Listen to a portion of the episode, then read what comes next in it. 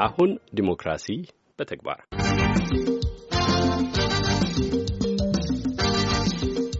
የኢትዮጵያ ብሔራዊ ምርጫ ቦርድ የአቶ ጀዋር መሐመድን የኢትዮጵያዊ ዜግነት እንዲያረጋግጥ ቀነ ገደብ የተቀመጠለት ሁለተኛ ደብዳቤ ለኦሮሞ ፌዴራላዊ ኮንግሬስ ኦፌኮ ጻፈ። ኦፌኮ በበኩሉ ጉዳዩ በሕጉ መሰረት እልባት እንዲያገኝ እናደርጋለን ብሏል። ለዝርዝሩ ጽዮን ግርማ የኢትዮጵያ ብሔራዊ ምርጫ ቦርድ ሰብሳቢ ወይዘሪት ብርቱካን ሚደቅሳ ለአሜሪካ ድምጽ ስለ ሁኔታው ሲያስረዱ የኦሮሞ ፌዴራላዊ ኮንግረስ ኦፌኮ አቶ ጃዋር መሐመድን በፓርቲ አባልነት መቀበሉንና ግለሰቡም የአሜሪካ ዜግነታቸውን ለመመለስ በዝግጅት ላይ መሆናቸውን በይፋ በመናገራቸው ምክንያት ቦርዱ ቀነ ገደብ ያለው ሁለተኛ ደብዳቤ ለመጻፍ መገደዱን ተናግረዋል።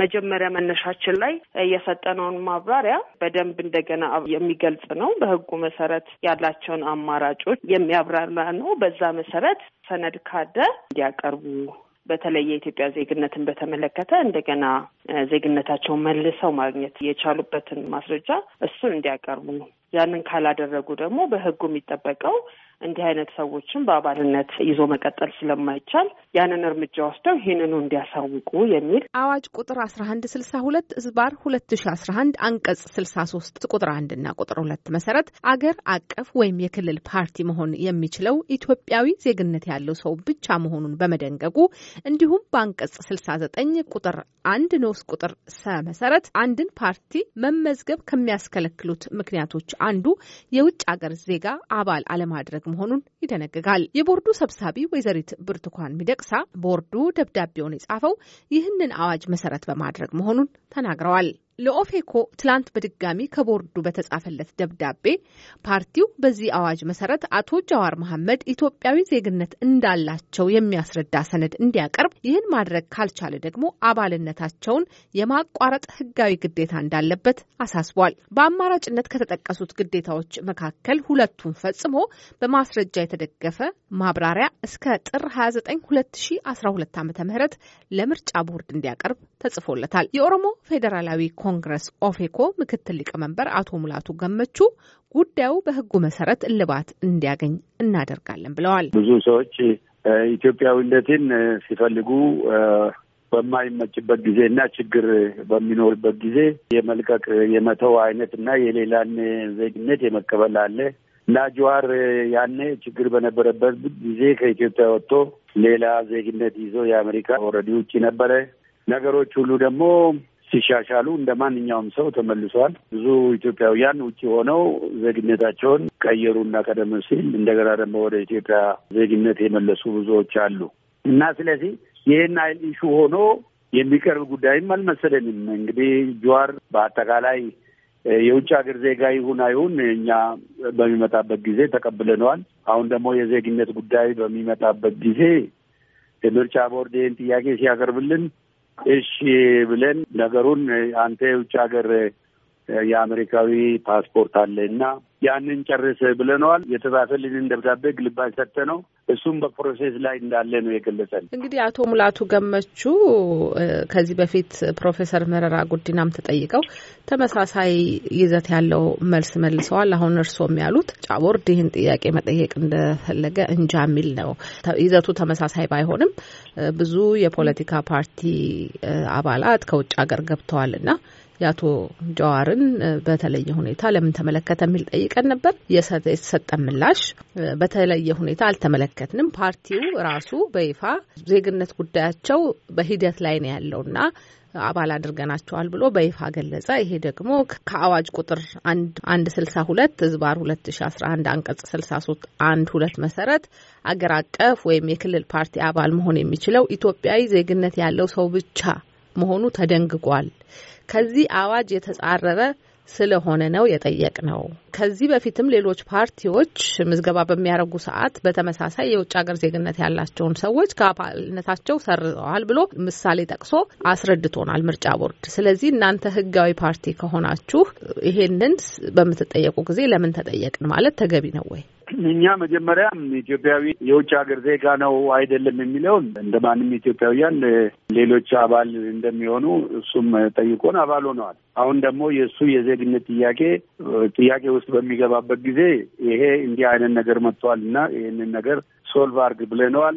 እሱ ይህንን እንደሚጨርስልን ነው። ካልጨረሰ የአባልነቱ ጉዳይ በሕጉ መሰረት እልባት የሚያገኝ ይሆናል። ከዚህ በላይ እንትን የምናደርገው ነገር የለም። አባልነት ይመጣል። በስርዓቱ ያልጠበቀና በትክክል ኢትዮጵያዊ ካልሆነ የሚሰረዝ ይሆናል።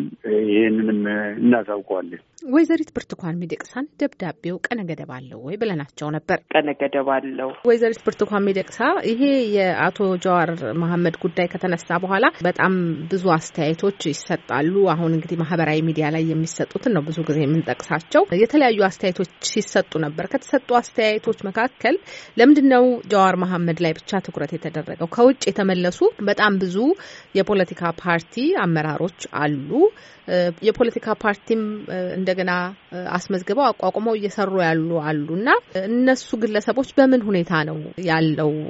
የእነሱ ሳይጠየቅ ጀዋር ላይ ለምን ትኩረት ተደረገ የሚል ነገር ይነሳል እና የቦርዱ ከተቋቋመና ስራ ከጀመረ በኋላ አዲሱም ሕግ ከወጣ በኋላ ምን ይመስላል ልምዱ? እንደዚህ ያለ እርምት ይወሰድ ብላችሁ የጠየቃችሁበት ሁኔታ አለ? በተለይ ከውጭ የተመለሱ የፖለቲካ ፓርቲ አመራሮችን በተመለከተ ሲመለሱ የመጀመሪያው ሂደት ፓርቲዎቻቸውን ማስመዝገብ ስለሆነ ሰነዶቻቸውን ያቀርባሉ። የአባላቶቻቸውን የአመራር አባላቶቻቸውን ዝርዝር ያቀርባሉ።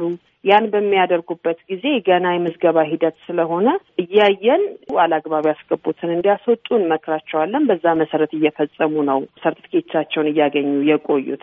ከዛ አንጻር አንድ ሁለት ፓርቲዎች ከዚህ ጋር የተያያዘ ችግሮች ነበሯቸው። ለምሳሌ ለመጥቀስ ኦነግ አሁን የተመዘገበው የኦሮሞ ነጻነት ግንባር ማለት ነው ሰነዶቹን አሟልቶ ስብሰባውን አድርጎ የአመራር አባላቱን በሚያቀርብበት ጊዜ አንድ ሁለቱ ወይም ሶስቱ ይመስለኛል በአመራር አባልነት ከተጠቀሱት ውስጥ ከሌላ ሀገር ዜግነት ወስደን ስለነበረ ያንን መልሶ ኢትዮጵያዊ ዜግነት ለማግኘት ሂደት ላይ ናቸው የሚል መረጃ አብሮ ነበር እና ሂደት ላይ ያለ መሆኑ ዜግነትን የሚያረጋግጥ ወይም ሙሉ ዜግነትን የሚያሳይ ስላልሆነ በዛ መልኩ እንደማንቀበል ስንነግራቸው እነዛን አባላቶቻቸውን ተክተዋል። እንደዚሁም የኦሮሞ ብሔራዊ ፓርቲ በጀነራል ከማል ገልቹ የሚመራው ምዝገባቸው I think በዚህ ሳምንት ተጠናቆ ሰርቲፊኬቱ የተሰጣቸው ይመስለኛል። ሂደት ላይ እያለ ፓርቲውን ወክለው ከኛ ጋር ብዙ ግንኙነት የሚፈጽሙ ሰዎች ነበሩ እና ስማቸውን መጥቀስ የምችል ይመስለኛል። አቶ ሊበን ውይይቶች ላይ፣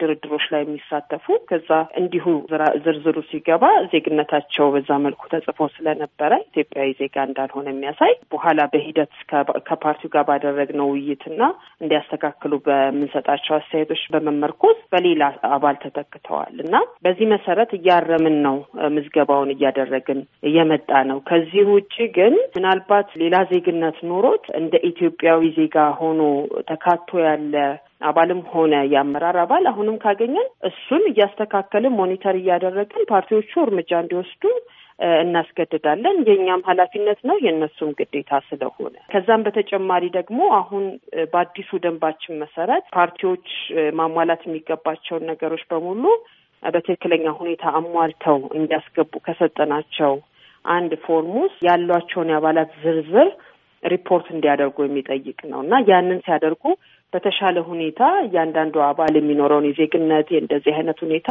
ጠቅሰው አረጋግጠው መሪውም ደግሞ በ affidavit ማለት ነው በመሀላ አረጋግጦ የሚያስገባበት ሁኔታ አለ። እሱም more እድል ይሰጠናል በደንብ ለማጥራት ማለት ነው። ግን እስካሁንም ባለው የአመራር ዜግነት የአባል ዜግነት እንደ ዋና ጉዳይ ታይቶ በፓርቲዎች የመመዝገብ ሂደትም ሲጣራ የነበረ ጉዳይ ነው። የአሁንኛውን እንግዲህ የሚለየው ምንድን ነው? ራሱ ፓርቲው የአዲስ ፓርቲ አይደለም። የቆየ ተመዝግቦ ሲሰራ የነበረ ፓርቲ ነው።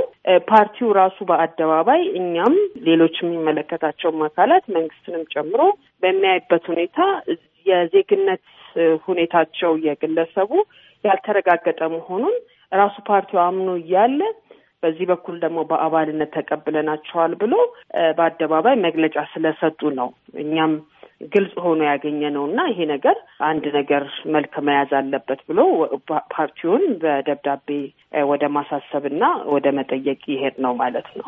እንዲህ ያሉ ጥያቄዎች እንዲህ ያሉ ጉዳዮች ሲያጋጠሟችሁን ደብዳቤ ከመጻፍ በመለስ በቀነ ገደብ አለው ምንድን ነው የምታደርጉት? በዛ መልኩ ካልተፈጸመ እንግዲህ በፓርቲ የሚንቀሳቀሱ ድርጅቶች ተመዝግበው የሚንቀሳቀሱ ድርጅቶች የተለያዩ ኃላፊነት አሏቸው። ግማሾቹ ጊዜ ገደብ ያላቸው ፔሪዲካሊ ወይም ጊዜን ጠብቆ መፈጸም ያለባቸው ሪፖርት የማድረግ ግዴታ ሊሆን ይችላል። ስብሰባዎች ማድረግ ሊሆን ይችላል። ሰነዶች የማስገባት ለምሳሌ የአመታዊ የሂሳብ ሚዛን የሚያሳየው ኦዲት ሪፖርት ማስገባት ሊሆን ይችላል። እና ህጉ ላይ የተለያዩ ግዴታዎች በተለያየ ሁኔታ የሚፈጸሙ እንዳሉ አስቀምጧል። እና እነዛን ግዴታዎች አለመፈጸም እንደየጥፋቱ መጠን የሚያስከትላቸው ውጤቶች ደግሞ እንደሚኖሩ እዛው ህግ ላይ አለ። እና እንግዲህ በህጉ አግባብ የሚኖራቸውን ውጤቶች ለየፓርቲዎቹ ማሳወቅ ከዛም በኋላ ቅጣት መጣልም ካስፈለገ ቅጣት መጣል ማስጠንቀቂያ መስጠት ካስፈለገ ማስጠንቀቂያ መስጠት እንዳልኩት ህጉ ላይ በተቀመጠው ሁኔታ ማለት ነው። እሱን ነው የምናደርገው። ለሁሉም አይነት የፓርቲ እንቅስቃሴዎች ጋር የሚያያዝ ነገር ነው ይሄ። ሌላ እንደዚህ በይፋ የሚታወቁ ግለሰቦችም አሉ። ለምሳሌ አቶ አንዳርጓቸው ጽጌ በእስር ላይ በነበሩ ጊዜ የእንግሊዝ መንግስት ዜጋዬ ታስረዋል ብለው ሲወተውቱ እንደነበር ይታወሳል እና እሳቸው የኢዜማ ፓርቲ አባል እንደሆኑ ይነገራል። እሳቸውስ ላይ ያደረጋችሁት ማጣራት አለ? እሳቸው ላይ በተለየ ያደረግነው ማጣራት የለም ጽዮን። ሆኖም ግን እኔ እስከማስታውሰው ድረስ በአደባባይ በነበረ conversation የአመራር ኃላፊነትን አልወስድም ብለው የእንግሊዝ ዜግነቴንም አልተውም ብለው ተናግረው ከፓርቲው ራሳቸውን እንዳገለሉ ነው የማውቀው። ግን በአባልነት ተመዝግበው መዝገባቸው ላይ ከተገኙ እኛ ሰነድ ላይ ካገኘ ነው እሱንም ቢሆን አጣርተን ለፓርቲው ተገቢውን ማሳሰቢያና እርምጃ እንዲወስድ ደብዳቤ መጻፋችን አይቀርም። ግን አባል መሆናቸውን አይደለም ቦርዱም የሚያውቀው። በአመራር አባልነትም ተዘርዝረው አልቀረቡም። በአባልነት ስለመመዝገባቸውም የሚያሳይ ምንም አይነት ሰነድ የለንም። ሌላ እንግዲህ ከዚሁ ርዕስ ሳልወጣ የተነሱ ጉዳዮችን ማንሳት ስላለብን የሚያዳምጠንም ሰው መረጃዎችን በጣም በግልጽ መረዳት ስላለበት አንዱ ሌላው በማህበራዊ ሚዲያ ላይ በተደጋጋሚ ተሰጥቶ ያየሁት አስተያየት የእርሶ ዜግነት ጉዳይ ነው።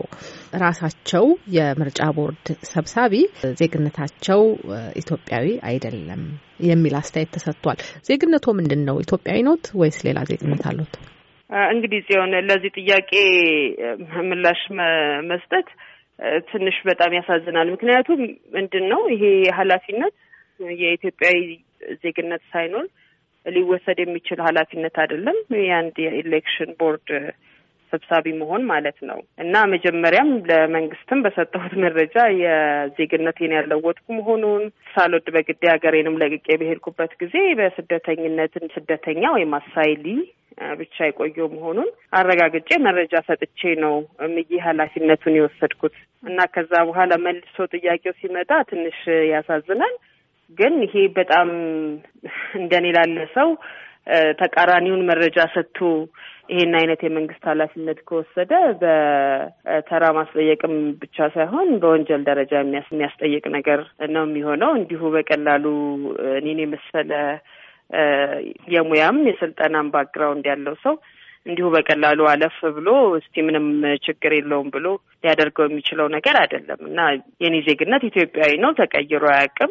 በዛው መሰረት ነው ይሄን ኃላፊነት የተረከብኩት ነው ማለት የምችለው። በሌላ በኩል አዲስ አበባ የሚገኘው የአሜሪካ ኤምባሲ የአቶ ጀዋር መሐመድን ጉዳይ ያውቀው እንደሆነና ዜግነታቸውን ለመመለስ አመልክተው እንደሆነ ጥያቄ አቅርበንላቸው ነበር። የመረጃ ኃላፊና የኤምባሲው ቃል አቀባይ ጆን አይስ ለጥያቄዎቻችን በኢሜይል አጠር ያለ ምላሽ ሰጥተውናል።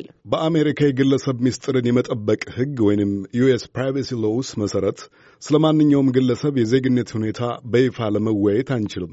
በዚህ ጉዳይ ላይ ማብራሪያ ለመስጠት የተሻለ ምንጭ ሊሆኑ የሚችሉት አቶ ጀዋር መሐመድ ብቻ ናቸው። አቶ ጀዋር መሐመድ እሳቸውን በተመለከተ ለተነሳው ጥያቄ ማብራሪያ እንዲሰጡ ባለፈው ሳምንት ጠይቀናቸው ነበር። ለአሜሪካ ድምፅ አማርኛ ክፍል ማብራሪያ ለመስጠት ፈቃደኛ እንዳልሆኑ ገልጸዋል። ሌላው ጥያቄ የተነሳበት የኢዜማ ፓርቲ አባላት ጉዳይ ሲሆን የፓርቲውን የህዝብ ግንኙነት ኮሚቴ ምክትል ሰብሳቢ አቶ አስቻለው ድምፀን ጠይቀን ነበር። ፓርቲያችን ከኢትዮጵያዊ ውጪ አባል የለውም ብለዋል። ለአሜሪካ ድምፅ ጽዮን ግርማ ዋሽንግተን ዲሲ